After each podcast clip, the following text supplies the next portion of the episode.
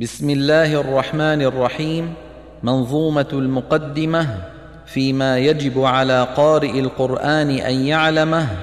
من نظم إمام الحفاظ وحجة القراء محمد بن محمد بن محمد بن علي بن يوسف المعروف بابن الجزري رحمه الله تعالى. يقول راجي عفو رب سامعي محمد بن الجزري الشافعي الحمد لله وصلى الله على نبيه ومصطفاه محمد وآله وصحبه ومقرئ القرآن مع محبه وبعد إن هذه مقدمة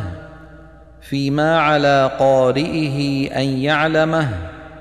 إذ واجب عليهم محتم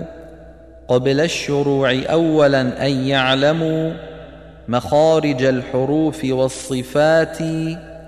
ليلفظوا بأفصح اللغات محرر التجويد والمواقف وما الذي رسم في المصاحف من كل مقطوع وموصول بها وتاء أنثى لم تكن تكتب بها